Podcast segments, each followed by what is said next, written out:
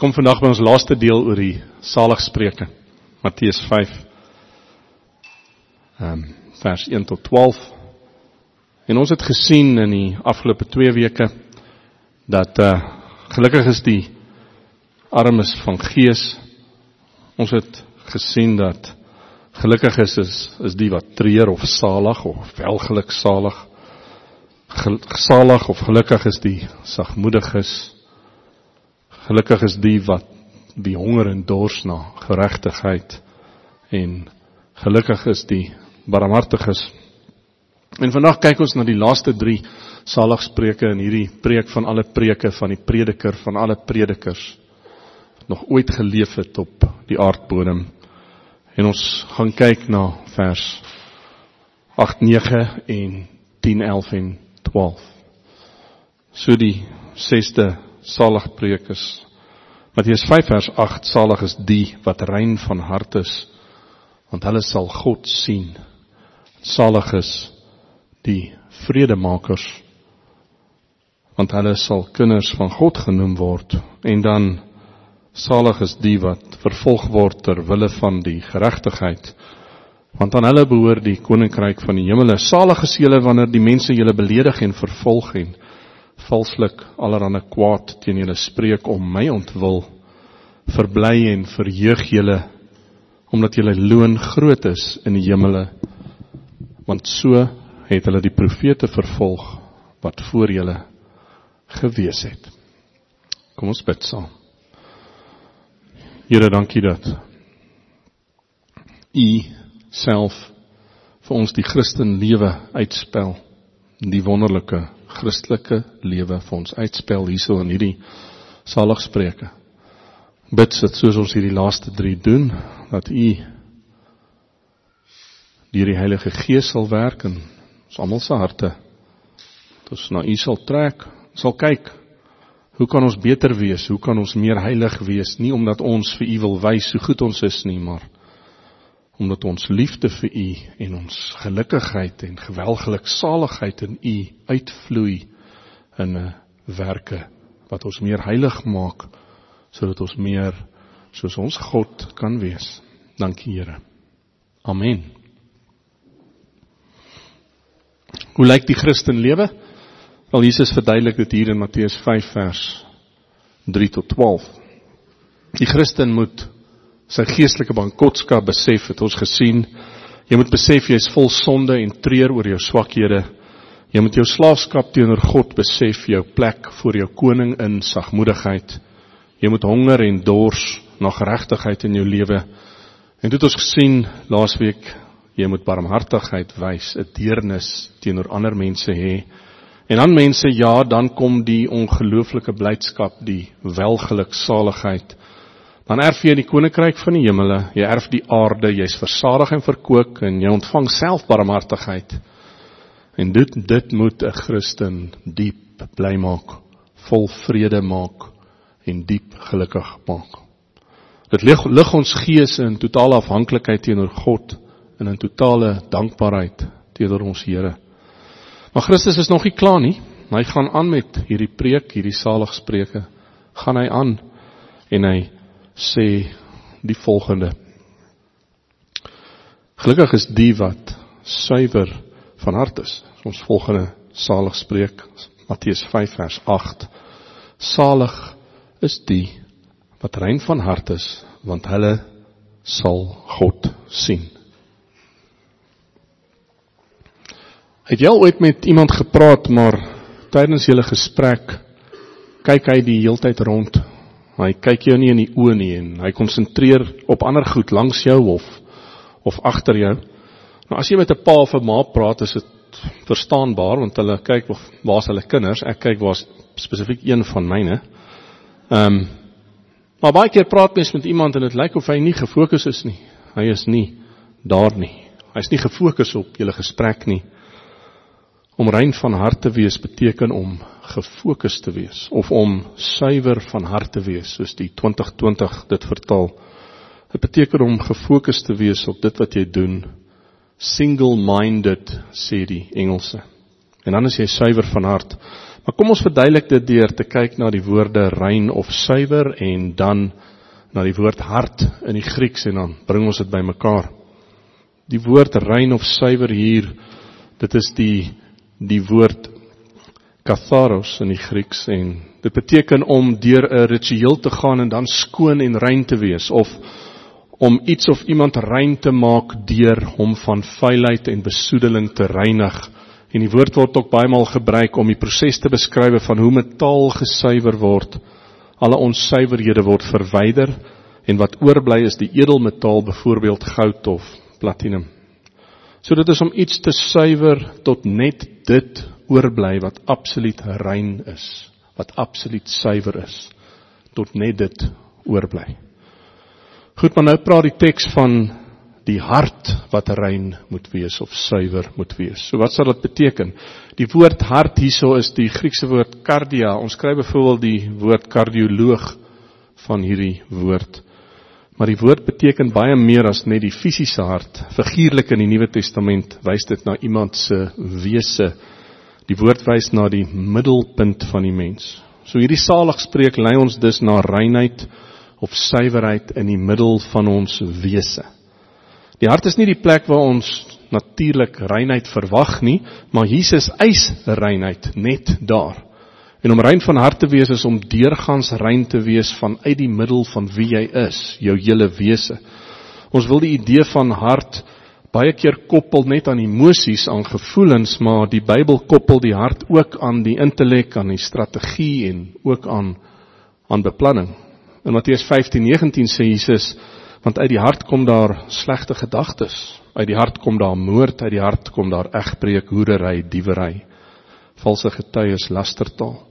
So in ons konteks is die hart dit wat daar binne in jou aangaan, daar binne in jou, dit wat die middelpunt van jou lewe uitmaak. Dis nie net jou emosies nie, maar dis jou persoon, dis jou denkproses, jou gedagtes, jou verstand, jou menswees en dit kan dan in jou aksies gesien word. In Engels is dit dit wat jou laat tik daar binne. Daar waar jy alleen is met jou gedagtes, jou emosies, jou gevoelens en uit dit uit kom besluite, ideologieë, jou wêreldbeeld en dan bepaal dit jou aksies. Goed, so as ons dan die woord suiwer en die woord hart nou saambring in 'n geestelike konteks, dan kan mens sê om suiwer van hart te wees is om suiwer motiewe te hê. En nou kom ons terug by ons voorbeeld, mense wat nie fokus nie. Dit is om een fokus te hê, 'n suiwer motief vanuit die middelpunt van jou. Dis die idee om alles wat hinder te los, om alles wat hinder af te stroop totdat net jou suiwer hart oorbly. En dit is 'n onverdeelde toewyding, 'n geestelike integriteit en ware geregtigheid. En dit word mooi verduidelik in Jeremia 32 vers 39. God praat oor sy volk en God sê en ek sal hulle een hart en een weg gee om my altyd te vrees. sien julle die fokus daar? Hulle ten goeie en hulle kinders na hulle. So die idee is dat alles afgesny word en my fokus eensydig is. Die middelpunt van my lewe is net God se weg, niks anders nie, net hy alleen. Daar's geen dubbelhartigheid nie. Jy staan nie met jou voete in twee wêrelde nie. Jy staan met albei jou voete gefokus in God se wêreld. Saligspreek nommer 4 waarna ons laasweek gekry het gekyk het in vers 6 van Matteus 5 lees dit sê salig is die wat honger en dors na geregtigheid. Nou net soos daardie geregtigheid twee aspekte het, het suiwer van hart ook twee aspekte. So wat is die twee aspekte? Wel, Eerstens is die wie suiwer van hart is, die gereddenis, die wat regverdig gemaak is. Justified sê die Engels. Ons word gered en nou staan ons vergewe en skoon voor God. Hy verklaar ons skoon voor hom en hiervan skryf Dawid in Psalm 24 vers 3 tot 4. Hy sê: Wie mag klim op die berg van die Here en wie mag staan in sy heilige plek? Net hy wat rein van hande en suiwer van hart is, wat sy siel nie ophef tot nietigheid en nie vals sweer nie. So die wie suiwer van hart is in hierdie konteks is eersins hierdie die wie gered is. Skoon gewas deur God gekies om sy kinders te wees en daarom het hulle die reg op die ewige lewe, geregverdig gered sy kind. Maar tweedens en dit waarna hierdie saligspreek verwys, moet ons ook in ons strewe na heiligmaking suiwer van hart wees. Dit beteken om alles van die wêreld weg te stroop soos ons deur ons lewens gaan en om stadig maar seker meer soos Jesus te word deur die werk van die Heilige Gees. En hierdie mense hierdie dit wat hierdie saligspreek na verwys, dis seker een van die grootste uitdagings vir Christene in die 21ste eeu vandag. Om suiwer van hart te wees en om God alleen die middelpunt van alles te maak, gefokus met ons oop die prys. Dit is moeilik.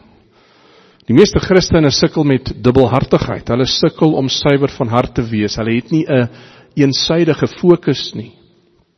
En saam staan soms met hulle voete, een voet in die wêreld en een voet in God se woord. En dit is moeilik want ons word baie maal gekritiseer dat ons te radikaal is. Is jy al gekritiseer deur jou familie en vriende? Hulle sê dalk Dis wonderlik dat jy God volg. Dis wonderlik dat jy so gefokus is. Dit dis wonderlik dat jy met beide jou voete daar staan, maar jy's net te gefokus. En baie keer sê mense vir jou, luister, Boet, kan jy nie net rustig raak nie? Jy is te jy's te radikaal. Raak kalm. En dan ander sê weer, wees meer gebalanseerd. Jy maak dinge moeilik, wees gebalanseerd. En hulle moedig ons eintlik daardeur aan om met een voet in die in die wêreld te staan en met 'n ander voet by God te staan. Maar daardie te in ons Christene se lewe, dit is goed. Dit beteken om gefokus te wees in jou wese op God en dan om ook so te lewe. En om daardie te in ons lewens te verloor is om dubbelhartig te wees, dis om nie gefokus te wees nie, die teenoorgestelde van suiwer van hart. En net soos met taal gesuil suiwer word met ons ons lewe suiwer daagliks aanhoudend sodat al wat oorbly ons afhanklikheid teenoor God is. En dit gaan ons bly maak. Dan gaan ons gelukkig wees. Salig sê Jesus, welgeluksalig sê Jesus. Dan gaan ons gelukkig wees in hom. Om suiwer van hart te wees is om radikaal te wees. Ek praat nie van radikaal in die sin dat ons 'n kruis op ons dak vasmaak en mense dreig met die hel nie. Dis nie wat ek sê nie. Ek sê nie ons ook nie ons moet almal kritiseer en vertel hulle gaan reguit hel toe nie. Nee, dis nie suiwer van hart nie. Radikaal vir die Christen is om met mening alle sonde weg te sny en op om op God te fokus. Dis radikaal.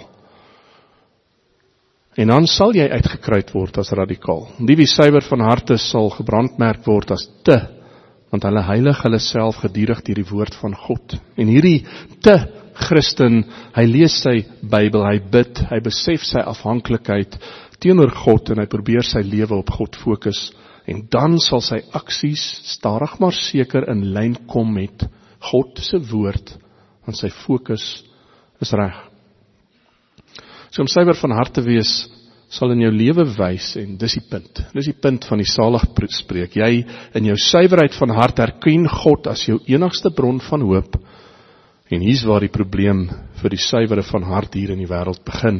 Jy sien mense, 'n dubbelhartige Christen is 'n maklike Christen. Dis 'n dis 'n maklike lewe, is 'n rustige lewe. En weet jy wat selfs die sielkundiges stem saam, 'n dubbelhartige iemand wat maar net rustig deur die lewe gaan in Christendom, dis maklik. Die National Alliance on Mental Illness, hulle sê Religion gives people something to believe in, provides a sense of structure, and typically offers a group of people to connect with over similar beliefs. These facets can have a large positive impact on mental health. Research suggests that religi- religiosity reduces suicide rates, alcoholism, and drug use.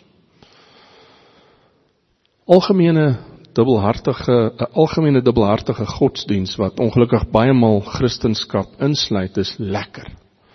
Dit laat jou goed voel vir die wie dubbelhartig is.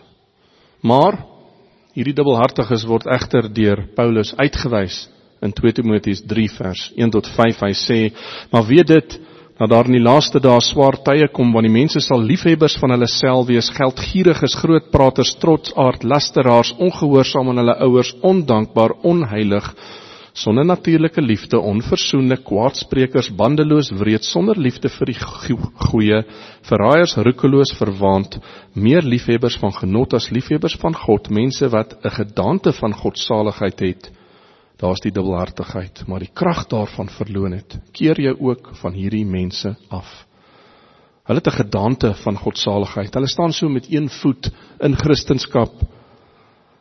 Hulle is 'n bietjie by die kerk, maar in die ander voet is geld nog steeds belangrik. Is hulle nog steeds belangrik in die vir hulle die wêreld wat mense van hulle dink, wat hulle ry, waar hulle bly. Hulle fokus is daar ook en dis 'n dubbel fokus. Hulle hou 'n gedagte van godsaligheid voor, maar dit het geen krag in hulle lewe nie. Christendom vir hulle is net 'n lekker aardse genieting. Die musiek, die gevoel, die plek, die sogenaamde wonderwerke, geld, plesier, dis net te lekker. En sulke dubbelhartige kerke maak dan voorsiening vir hierdie dubbelhartige mense in hulle musiek. Ligte gevoelens, emosie, stroperige woorde en dan preek hulle geluk, voorspoed en rykdom hier op aarde. Dan dan is daar ook 'n ander tipe dubbelhartigheid en dit is om so op jou werke te konsentreer dat jy God vergeet en werk en werk en werk vir jou redding. Hierdie is ook nie meer suiwerheid of reinheid van hart nie, maar reinheid van buite. Hoe lyk ek van buite af? En Jesus kritiseer hierdie dubbelhartiges ook. Hy praat met die skrifgeleerdes en fariseërs in Matteus 23 27 tot 28 hy sê wee julle skrifgeleerders en fariseërs gefeinsdes want julle is net soos gewitte grafte wat van buite wel fraai lyk maar van binne vol doodsbene en allerlei onreinheid is. So lyk julle ook van buite vir die mense wel regverdig maar van binne is julle vol gefeinsdheid en ongeregtigheid. Reinheid en suiwerheid van hart begin in die hart. Jy's gered nou draai jou wese na God en jy besef jy kan nie werk vir jou redding nie. So om rein van hart te wees beteken jou reinheid begin hier in die middelpunt van jou wese, jou fokus en dan resoneer dit deur jou lewe.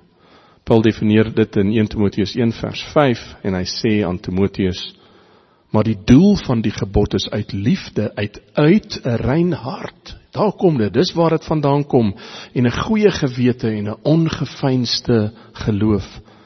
Die doel van Paulus se instruksies, die doel van redding, die rede hoekom ons gered word is vir liefde uit 'n rein hart en 'n goeie gewete en 'n ongefeinste geloof. Dit beteken om lief te hê, om jouself aan God en ander te gee. Hierdie is agape, dis om te dien tot die dood toe, om 'n goeie gewete te hê. Jy weet jy's gered deur jou geloof en God werk nou in jou deur die Heilige Gees. Jy's rustig in hom want jy weet hy vergewe en hy gaan jou vergewe. Jy weet hy help, jy weet hy staan jou by. Hy woon in jou. Jy weet hy het genade en jy weet hy help jou in heiligmaking. Die ware Christene, hy het 'n goeie gewete want hy besef dit wat God gedoen het. Hy besef hy's God se kind en niks kan hom wegruk uit God se hand nie. En die ongefeinste geloof hier in 1 Timoteus 1 vers 5 beteken om nie skynheilig te wees nie, nie voor te gee nie, beteken dat dit wat in jou hart is sal wys in jou aksies. Ons nie voorgee nie, jy's gefokus op God. En dan mense, dan dan sê Jesus, gaan jy gelukkig wees. Dan gaan jy bly wees. Dan gaan jy daardie rustigheid ervaar wat jy net by God kan kry 'n vrede wat alle verstand te bowe gaan. Los die wêreld, wees suiwer van hart, los die eksterne werke en wees lief vir God uit jou wese, uit jou middelpunt, uit jou hart uit, gefokus met beide voete op die evangelie van genade. En dis die Christen lewe. Jy word gered en totaal suiwer gemaak deur God en dan moet jy in jou lewe stadig maar seker deur die hulp van die Heilige Gees jou wese ook instel om God te behaag. Maar daar's nog meer, daar's nog baie meer in hierdie saligspreek. Kom ons kyk weer Matteus 5 vers 8. Gelukkig is die wat suiwer van hart is, want hulle sal God sien. En dis die geluk, ons sal God sien. Dis die die vrede, die welgeluksaligheid. En hier is die belofte, hulle sal God sien. Die woord hulle hier is belangrik.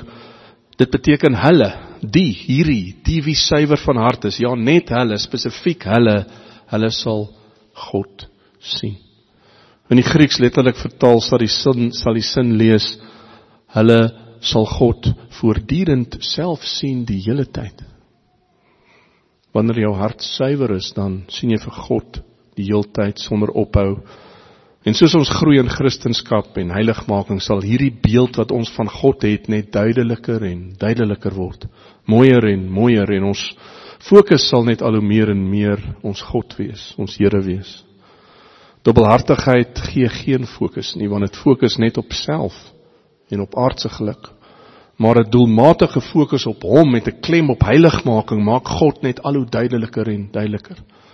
Jy sal God sien oral om jou in die skrif in jou kerkfamilie en met God voor jou oë sal jy na jou huwelik kyk en daarop fokus en met God voor jou oë gaan jy na jou werk kyk en na heiligmaking in jou lewe kyk want dis jou fokus dis waarna jy kyk En hoekom? Want jy's suiwer van hart. Jy's gefokus om hom te eer. Hy's die middelpunt. En ons sal God sien, maar nie net in hierdie lewe nie. Ons sal God ook sien vir ewig en ewig.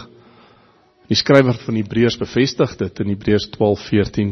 Jaag die vrede na met almal en die heiligmaking waarsonder niemand die Here sal sien nie. Die verhaal word vertel van 'n jong meisie wie Christus as haar verlosser aangeneem het en aansoek gedoen het om lidmaatskap van 'n plaaslike kerk. 'n Ou oom, hy's 'n diaken, hy vra haar toe: "Was jy 'n sondaar voor jy die Here Jesus in jou lewe ontvang het, dogter?" "Ja, oom," het sy gesê. Hy vra toe: "Wel is is is jy nog steeds 'n sondaar?" Sy sê toe vir hom: Oom, om jou die waarheid te sê, ek voel ek is 'n groter sondaar as ooit. Maar maar vra die ouma toe, maar maar watter werklike verandering het jy dan aanvaar? Ervaar, wat het gebeur in jou redding? Sy sê ek weet nie mooi hoe om vir oom te verduidelik nie, maar maar behalwe dat ek vroeër 'n sondaar was wat agter sonde aangehardloop het, maar nou is ek gered. Ek is 'n sondaar wat weghardloop van sonde af sy toe deel geword van die kerk en sy het na haar lewe gekyk en haar lewe het toe ook bewys dat sy suiwer van hart is, een fokus het om weg te hardloop van sonde af na God toe. Haar middelpunt was God. Sy het besef dat tydens haar redding sy stadig maar seker gesuiwer word, soos die woord suiwer beteken, rein beteken en meer en meer word tot meer en meer word soos Jesus Christus. En eendag gaan sy hom sien.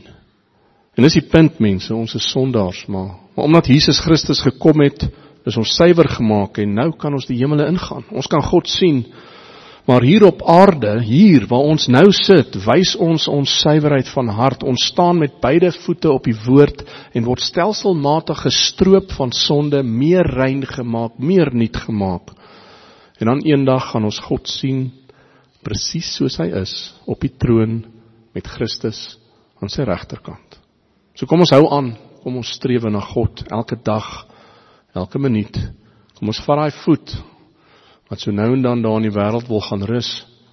Tel hom op, plaas hom op God. Dan gaan jy gelukkig wees. Dan gaan jy wel geluksalig wees. Dan gaan jou hart oorloop van vreugde. Ons weet dis nie altyd maklik nie. Ons val. Ons val gereeld. Maar as jy val, spring in God se woord in, kom op jou knieë. Hy sal jou vertroos. Hy sal jou help. Hy sal jou voete vat, op die rots sit dat jy op hom kan fokus. Jesus gaan dan aan met sy preek en hy sê gelukkig is die vredemakers, salig is die vredemakers want hulle sal kinders van God genoem word. Sewe keer in die Nuwe Testament word verwys as God na die God van vrede. Dis een van God se name. God is inherënt vrede. Die Bybel verwys 400 keer direk na vrede en baie maal indirek na vrede. Met die skepping in Genesis 1 was daar vrede. God het gesê alles was goed. En aan die einde van die tyd in Openbaring sal daar ook weer vrede wees. Maar tussen die sondeval en die wederkoms is daar wanorde. En hoekom? En dit is as gevolg van sonde. Sonde vanaf Adam tot nou het wanorde in ons wêreld gebring. Moord, diefstal, haat, oorlog, vyandskap, twis, jaloesie, woede, selfsug, tweespalk, skeuring, afguns. Maar in hierdie sondige wanorde tussen die sondeval en wanneer Christus weer kom, stuur God sy seun die ewige vredevors om vrede te kom werk te bewerkstellig tussen ons en hom. Hy kom om sonde te oorwin. 2 Korintiërs 5:21 lees. Dis hy Christus wat nie sonde geken het nie, hom met God ter wille van ons sonde gemaak sodat ons in hom voor God geregverdig kan word. God se oplossing vir sy kinders is Jesus Christus wie sonde vir ons word. En nou is daar vrede tussen die gereddenes en God. Jesaja 9 vers 5 tot 6 stel dit so mooi. Want 'n kind is vir ons gebore, 'n seun is aan ons gegee en die heerskappy is op sy skouers en hy word genoem wonderbaar raadsman, sterke God, ewige Vader en vredevors. Tot vermeerdering van die heerskappy en tot vrede sonder einde op die troon van Dawid en oor sy koninkryk om dit te bevestig en dit te versterk deur reg en deur geregtigheid van nou af tot in ewigheid. Die ywer van die Here van die leerskare sal dit doen.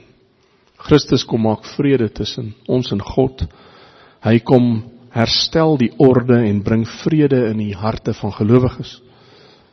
1 Korintiërs 14:33 lees: Want God is nie 'n God van wanorde nie, maar van vrede So hoor dit in al die gemeenskap van die heiliges. Dis belangrik hierdie, so hoor dit.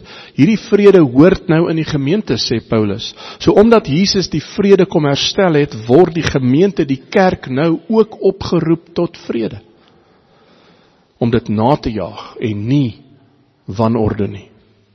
Konflik bring onstabiliteit, verwarring en twis. Vrede verwyder konflik of wanorde En dis waarna die Christen strewe. Maar hoe lyk dit as 'n Christen 'n vredemaker is?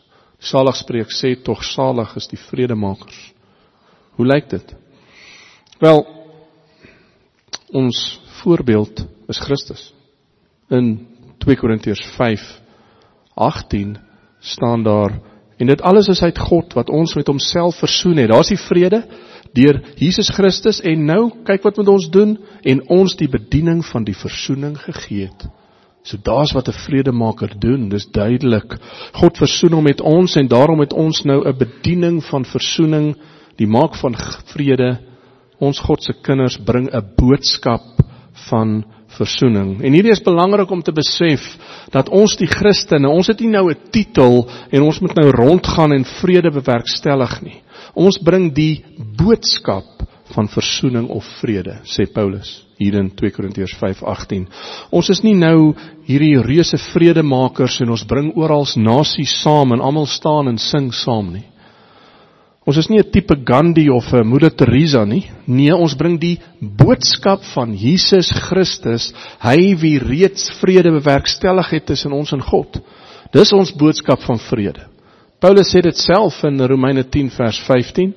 En hoe kan hulle preek as hulle nie gestuur word nie? So ons word uitgestuur soos geskrywe is, hoe lieflik is die voete van die wat die evangelie van vrede verkondig, van die wat die evangelie van die goeie verkondig. Ons verkondig Christus se verzoening, Christus se vrede.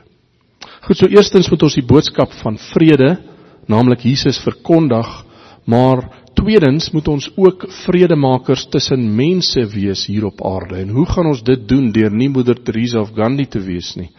Want dit is 'n bevel, ons moet dit doen. 1 Tessalonisense 5:13 sê leef in vrede met mekaar. En in Efesiërs 4 vers 3 sê Paulus ons moet ernstig streef om die eenheid van die Gees te bewaar deur die band van vrede. En een van die vrug van die Gees in Galasiërs 5 is natuurlik ook vrede.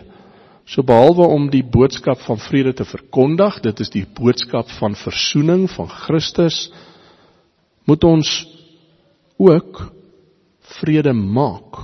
Maar hoe doen ons dit? As ons nie hierdie hierdie Moeder Teresa of Gandhi wil wees nie. Kom ons kyk na die woord vrede. Ons kyk wat dit beteken. Die woord vrede, dis die woord ereine. Dit is Ons woord vredemaker se eerste deel is is hierdie woord. En dit beteken natuurlik vrede, maar dit is dit is nie om vrede soos om 'n pot te maak en daar het jy vrede nie. Hierdie beteken dis 'n staat van vrede. Dis 'n rustigheid om jou. Dit staan in kontras met oorlog. So dit is 'n tydsverloop van vrede. Soos byvoorbeeld daar's nou vrede in die land. Dis wat dit beteken. So die Christen moet vrede najag in die sin dat hy self vol vrede moet wees en dan hierdie selfde vrede bewerkstellig, 'n staat van vrede en nie oorlog nie. En hierdie is belangrik want die vrede wat ons as Christene verkondig is ewige vrede, 'n kalmte en 'n rustigheid wat teweeggebring word was deur Jesus Christus op die kruis. So dis die vrede wat iemand het as gevolg van die feit dat hy regverdig gemaak is deur God in Jesus Christus. So vir ons as Christene beteken dit om 'n beteken dit om fisies vrede te maak, nie om twee kindertjies uitmekaar uit te hou nie. Ons moet dit natuurlik doen, maar dis nie die die wat hierso staan nie. Ons moet mense aanmoedig om heiligmaking na te streef en daarom sal hulle vol vrede wees. Ons het dit nie in ons om daai vrede self met mense te bewerkstellig nie. Ons het dit nie. Ons help hulle deur die evangelie te verkondig, deur sonde uit te wys, laat hulle vrede met God kan kry en dan kom hulle in daai selfde staat van vrede. Heiligmaking gaan altyd saam met vrede. Psalm 85:11 sê: "Goedertierenheid en trou ontmoet mekaar, geregtigheid en vrede kus mekaar." Geregtigheid hier is natuurlik dat dit wat reg is sal geskied. So Bybels gesproke, dis waar daar ware ware vrede is, is daar geregtigheid, heiligheid en reinheid. Dit gaan alles saam. Om 'n vredesverdrag te teken gaan dis nie help nie. Bybelse vrede gaan saam met 'n 'n hart wat verander. Soos ons gesien het in suiwer van hart, Jesus Christus wat beheer neem van iemand en dan kom daar vrede van God af. Die gewilde filosofie van die wêreld versterk deur die opinies van baie sielkundiges en beraders is om jouself eerste te stel. Maar wanneer self eerste is, is vrede laaste. Om jouself eerste te stel veroorsaak twis, verdeeldheid, haat, wrok en uiteindelik oorlog. Selfsugtigheid is die groot maatjie van konflik en die groot vyand van geregtigheid en dis ook van vrede. En soos ons weet, is selfsug sonde. Die teenoorgestelde van vrede, Bybels gesproke, is dus sonde. So om ware vrede te bewerkstellig, moet daar ware berou en vergifnis wees sodat die persoon in vrede met Christus kan wees in 'n staat van vrede. En dit is wat ons as vredemakers doen. Ons spreek sonde aan. Ons bid laat die persoon sy sonde raak sien dat hy op sy knie kan gaan en God smeek vir redding of as hy reeds 'n Christen, as hy verlosser, as hy reeds 'n Christen is en hy het Christus as sy verlosser, sal ons met hom praat dat sy lewe so sal verander dat hy vrede sal bewerkstellig en nie toelaat dat hierdie sonde tussen hom en Christus inkom nie. Dis die werk van 'n vredemaker. So die werk van 'n vredemaker hier op aarde is om nie ten alle koste vrede te maak nie, maar om op God se manier vrede te maak. En dit in ander woorde beteken om die evangelie te deel. 'n Vredemaker is nie 'n passivus nie. Ons wil nie vrede hê ten alle koste nie. Die koste vir vrede vir die Christen is Jesus Christus se lewe. Dit is reeds betaal op die kruis. Kolossense 1:19 tot 20 lees want dit het die Vader behaag dat in hom die ganse volheid sou woon dis in Christus en dat hy deur hom alles met homself sou versoen nadat hy vrede gemaak het deur die bloed van sy kruis. En ek sê deur hom die dinge op die aarde sowel as die dinge in die hemele. Dis daai vrede dis dis die dis die sonde wat tussen ons en God gestaan het het Christus weggeneem. En ons as vredemakers op die aarde sal die evangelie gee om vrede in mense se harte te bewerkstellig vir redding, maar tweedens ook die um, met mense praat oor hulle heiligmaking om die sonde weg te neem in hulle lewe, meer soos Christus te word. En daar is wat 'n vredemaker doen. Natuurlik in liefde, in sagmoedigheid, met tonne geduld want slegs in die gesig van sy eie sonde kan iemand tot inkeer kom. Jy kan nie hom dwing in vrede in nie. Iemand het dit so gestel en dis 'n goeie opsomming. Being a peacemaker is essentially the result of a holy life and the call to others to embrace the gospel of holiness.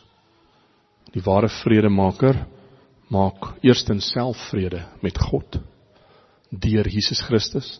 Hy lei tweedens ander om vrede te maak met God deur Jesus Christus. Ons kan die ware vredemaker sien as 'n hy was self 'n geestelike bedelaar wie uiteindelik gevoed en versadig is en nou bewerkstellig hy vrede en hy kry ander geestelike bedelaars en help hulle om gevoed en versadig te word. En daarin sal die vredemaker ook ander help om vrede met mekaar te maak. So die vredemaker bou bru tussen mense en God, maar ook tussen mense hier op aarde deur te fokus op die evangelie van Jesus Christus, die goeie nuus Want dit is net die goeie nuus van Christus wat mense nader aan mekaar sal laat trek. En laastens soek die vredemaker vir raakpunte in ander Christene en sien nie slegs die slegte raak nie. Jy soek vir vrede. As iemand anders gered is, as hy dalk sonde het, hy's nog steeds gered. Daar's nog steeds vrede tussen hom en God in sy redding. Maar as jy daai raakpunt bewerkstellig het, dan gaan jy verder en sag en in liefde praat jy met die persoon oor sy lewe en bring vrede op aarde tussen hom en God help jy om ook te bring. Nou jy kan sien dat so 'n vredemaker 'n gelukkige mens is. Hy het vrede met God en bewerk vrede tussen mense en God en tussen mense op aarde.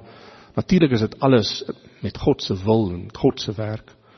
En dis 'n staat wat die vredemaker het. Hy het is, is in 'n staat van vrede, in 'n staat van rustigheid, kalmte, die wete dat hy reg is met God. Hy's welgeluksalig, hy's gelukkig. En daarom in ons teks word hierdie vredemakers genoem want hulle sal kinders van God genoem word. En jou prys is dat jy God se kind genoem sal word. En dit lei tot ongelooflik baie mense Hoor hoe verduidelik Paulus hierdie progressie as jy 'n kind van God is in Romeine 8:17. En as ons kinders is dan wat dan? Dan is jy ook 'n erfgenaam. Jy's 'n erfgenaam van God en jy's 'n mede-erfgenaam van Christus. En as ons naamlik saam met hom ly sodat ons ook saam met hom verheerlik kan word. Om vrede te maak en in vrede te wees en te leef is 'n kenmerk van God se kinders. 'n Christen wie nie 'n vredemaker is nie, is 'n ongehoorsame Christen. Die persoon wat voortdurend ontwrigtend is, skeiding bring, twisgierig. Hy of sy moet besef my plig is om vrede te maak want hy is 'n kind van God en daarom maak hy vrede, goddelike vrede. En sy voorbeeld is Christus self wie hom met ons versoen het deur sonde uit te wis op die kruis met sy lewe.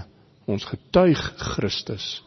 Ons praat oor sonde met hom en bid dat die Heilige Gees sy hart sal verander om na God toe te trek, om tot vrede te kom oor enigiets minder as God se waarheid en God se geregtigheid en Christus se werk op die kruis is om net tevrede te wees met 'n wapenstilstand.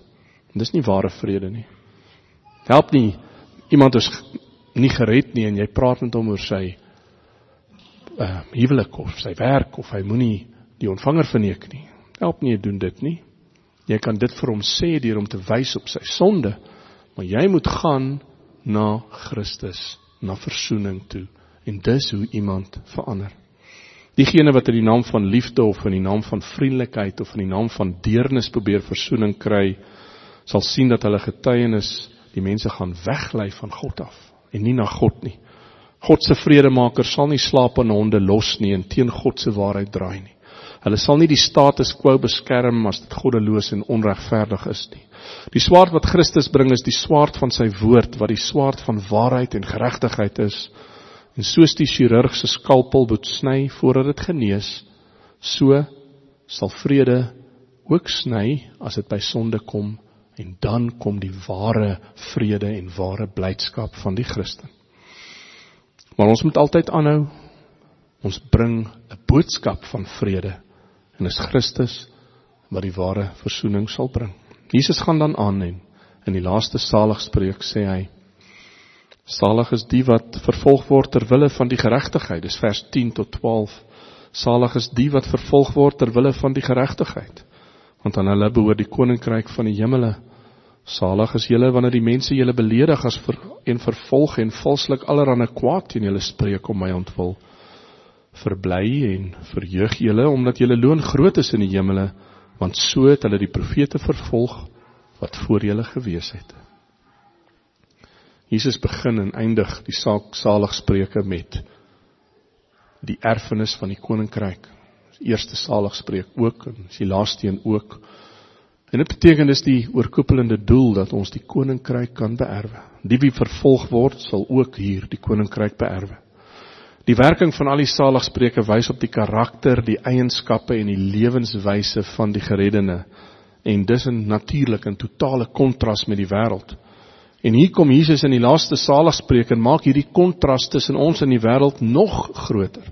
Jesus sê dat ons uiters geseën sal is as ons vervolg word ter wille van geregtigheid of as ons beledig word of as ons vals beskuldig word om God se ontwil.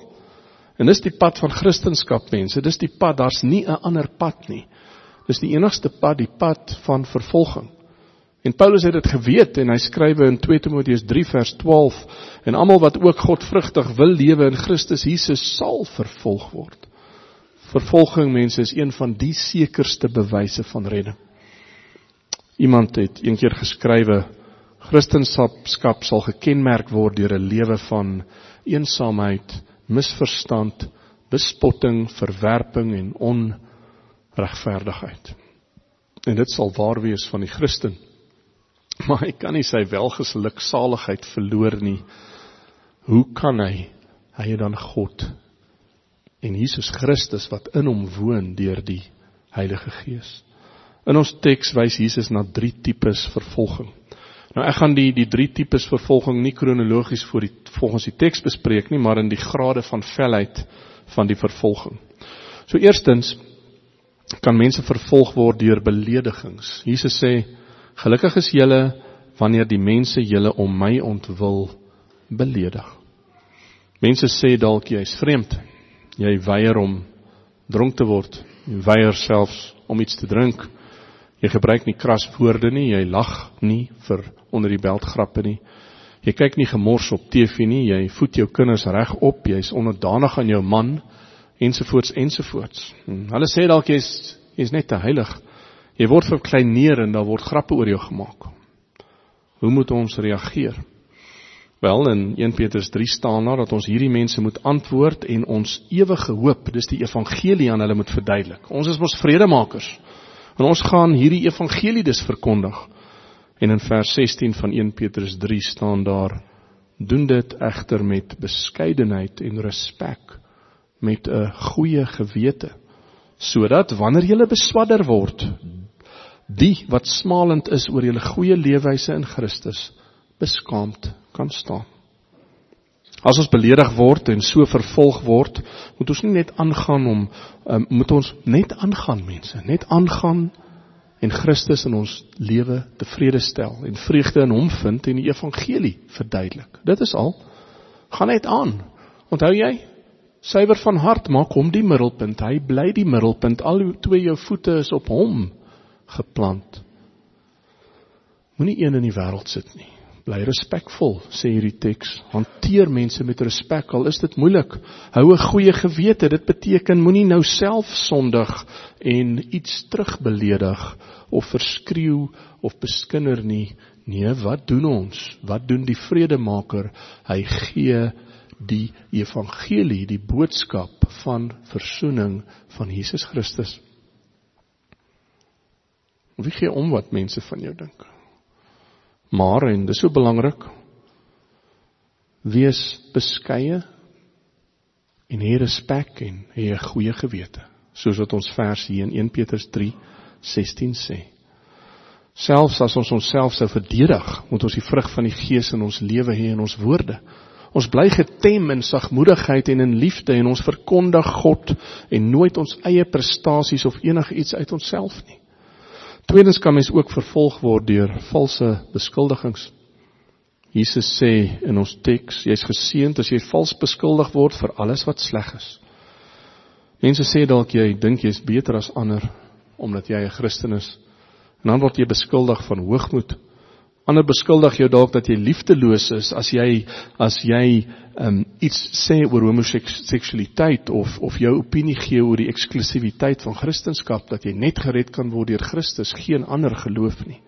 Jy sê dalk dat die Bybel sê 'n man is biologiese man en 'n vrou is biologiese vrou en jy word uitgekry en vals beskuldig as skynheilig, eng, liefdeloos en gevoelloos. Jy word dalk valslik beskuldig is dat jy synig is as jy nie jou geld op onbenullighede wil uitgee nie. Hulle sê jy maak jou kinders te eng groot. Hoe kan jy hulle nog dissiplineer? Hulle beskuldig jou vals as jy onderdanig is aan jou man en dalk nie werk nie. Hulle sê jy gebruik nie jou talente as jy nie bereid is om 12 ure 'n dag te werk nie want jy wil liewer tyd met jou familie spandeer nie. Hulle beskuldig jou vals en sê jy mors jou tyd met al daai kerk en Bybelstudies. Al daai tyd wat jy van jouself gee. Hoe moet ons hierdie mense antwoord wat ons so vals beskuldig? In Psalm 119 vers 69 tot 71 sê Dawid: Vermeteles het my met leuns beswadder, maar ek met my hele hart hou ek my aan u opdragte. Hulle harte is so gevoelloos soos vet, maar ek vind vreugde in u wet. Dis goed vir my dat ek verneder was sodat ek u voorskrifte kon leer. Vind jou vreugde in God en nie in mense nie. God se woord en gebed bring rustigheid. Moenie dink dat die mense jou onderkry nie. Bly nederig soos ons Here was. Bly 'n vredemaker. Besef jou sondige posisie en hoe God jou gered het. Verstaan jou posisie en hou aan honger en dors na geregtigheid. Want dan word jy meer soos Christus. Hoe meer ons ons staat van armoede besef, ook 'n saligspreek, hoe meer gaan ons treur oor ons sonde. Hoe meer honger en dors ons na dit wat reg is, dit wat goed is, hoe meer besef ons net God kan ons versadig. En dan derdens is daar ook fisiese vervolging. Jesus sê: Gelukkig is die wat vervolg word ter wille van geregtigheid. In ons land is daar nog nie eintlik fisiese vervolging nie. Maar Ek dink dis aan die kom. Ek het al gesê die donker wolke lê op die horison. Dronkstraf, ontvoerings, omkopery, deportasie, beskadiging van eiendom, boetes, marteling, moord is moontlik op die kaarte. Dit is wat gebeur het met van die groot mense in in die Bybel en in die wêreld. En ook die profete sê ons teks het dit mee gebeur. So dis niks nuuts nie. En ons as Christene moet besluit waar is ons hart? Hoe belangrik is hierdie koninkryk van die hemele vir my? Ek besef dat soos ons hier sit, ons klomp wat hier sit, dat nie een van ons nou vir ons geloof kan sterf nie. Want dit klink absurd net om daaraan te dink, maar Kom ons lees 1 Korintiërs 10 vers 13. Geen versoeking het julle aangegryp behalwe 'n menslike nie, maar God is getrou wat nie sal toelaat dat julle bo julle kragte versoek word nie, maar hy sal saam met die versoeking ook die uitkoms gee sodat julle dit kan verdra. Ons glo dat as ons of van ons deur hierdie fisiese vervolging sal moet gaan, dat ons dit op daai stadium sal kan hanteer. Nie nou nie, is nie nou nodig nie. Maar as dit gebeur, sal God vir ons 'n uitkoms gee. Nie dat ons meer seer gaan kry nie, nee mense. Hy sal ons bystaan dat ons dit kan hanteer al kry ons seer want hy's getrou. En dan sal ons dit kan verdra, soos ons teks hier sê in 1 Korintiërs 10. Hoe belangrik is dit vir jou om nederig te wees, om oor jou sondes te treur, sagmoedig te wees as 'n slaaf van God, honger en dors jy so na geregtigheid dat as gevolg van jou suiwer hart jy sal sê hier is ek dis ek wie jy soek. Jy sien as vredemaker jaag jy eerstens vrede na met met God. En dit sal gewoonlik altyd in teenstelling wees met die wie jou haat. Ons die christene is gelukkig mense. Ons is diep gelukkig. Ons het daai kalmte en rustighede rustigheid in ons wat almal laat wonder Ons is welgeluksalig in ons wete dat ons Christus aan ons kant het. Ons is gelukkig want die koninkryk behoort aan ons. Daarom is ons arm van gees. Ons weet waar ons vandaan kom. Ons weet uit wat Christus ons gered het. Ek was 'n sot van 'n sondaar, nou is ek 'n slaaf en kind. Gekies, gered en word vernuwe elke dag. Ons is gelukkig want ons word vertroos. Ons sonde is groot, maar God is groter en Christus se bloed het daarvoor betaal. Ons is ook gelukkig want slegs ons die Christene lewe werklik hier op aarde. Ons beerf die aarde, sê Jesus. Slegs ons kan want ons is versoen met God hier geplaas deur die werk van Christus. Daarom is ons getem om hom te behaag, getem, sagmoedig en dit is mannemoed. Ons is die minste net soos Christus. En ons gee daarom ons lewens vir hom. Ons is gelukkig want ons word versadig. Ons is verkoop en versadig. Maar die wonderlike is daar al daar's altyd nog. Ons kan altyd meer heilig word, altyd meer soos Jesus word en daarom honger en dors ons elke dag na geregtigheid, na 'n lewe wat hom sal plesier. God wys ons ook barmhartigheid. Hy's getrou en sy liefde hou ons regop. Sy liefderyke barmhartigheid pas ons op, dit hou ons veilig en dra ons dwars deur ons lewe dwars deur ons dood tot in die ewige lewe in waar sy barmhartigheid in ewigheid nooit sal stop nie. Daarom word ons gevul met deernis as ons self nood sien en sal ons ook oorgaan tot aksie indien ons dit ondersoek het. Ons is ook gelukkig want ons sien God reeds in alles om ons. Ons oë is geopen, ons sien hom in alles en dit maak ons liefde vir hom net groter en groter. Maar diep in ons harte is daai daai opgewondenheid dat ons hom eendag gaan sien op die troon in sy glorie. Hoe presies dit gaan werk, weet ek nie, maar ek weet dit gaan absoluut wonderlik wees en daarom is ons rein, suiwer van hart. Ons het een gefokusde missie en dit is om hom tevrede te stel, een doel en een fokus op aarde en dit is heiligmaking om hom tevrede te maak, een liefde en dit is God. Dubbelhartigheid mense is vir die lafaard, vir ons is daar net God en God alleen. En ons is gelukkig want ons word God se kinders genoem. Wat meer wil ons hê? Hy maak jou sy kind. Hy's jou vader. Hy skep ons, 'n gebreekte potjie. Hy skep ons uit klei uit. Ons is maar net 'n potjie, niks en weerloos, maar dan kom God die seun en sterf vir ons en nou roep hy ons om sy kind te wees. En hoe kan dit wees? Dis ongelooflik. Hy maak vrede tussen ons en hom en daarom is ons werkstitel nou een van vredemaker. Ons getuig oor die evangelie en help om die brug te bou wat vrede tussen God en mense bring. In die lig hiervan al hierdie geluk en vrede wat ons het en die erfenis wat vir ons lê en wag. Wat gee ons om oor vervolging? Wat gee dit om? Ons toekoms is verseker. Ons houding moet liewer wees laat die vervolging kom want my Christus sal my die krag gee as dit nodig is om dit te kan hanteer want ek ek is gelukkig, ek is salig, ek is vol vrede, my God is my God en ek is sy kind. As jy lief is vir God, dan is ons aardse lewens niks teenoor die hoop en verlange na ons heilige erfenis nie. Ons moet bly wees en jubel want ons beloning is groot in die hemele sal jy kan stap na jou dood met die wete dat dit bloot net 'n begin is? Sal jy soos Paulus kan sê in Filippense 1 vers 21 want vir my om te leef is Christus om te sterf wins. Mense ek weet ons weet die pad na heiligmaking is nie altyd maklik nie. Dis moeilik. Soms is daar trane, soms is daar bloedsweet en huiwering en soms raak raak ons aan moedeloos wil raak.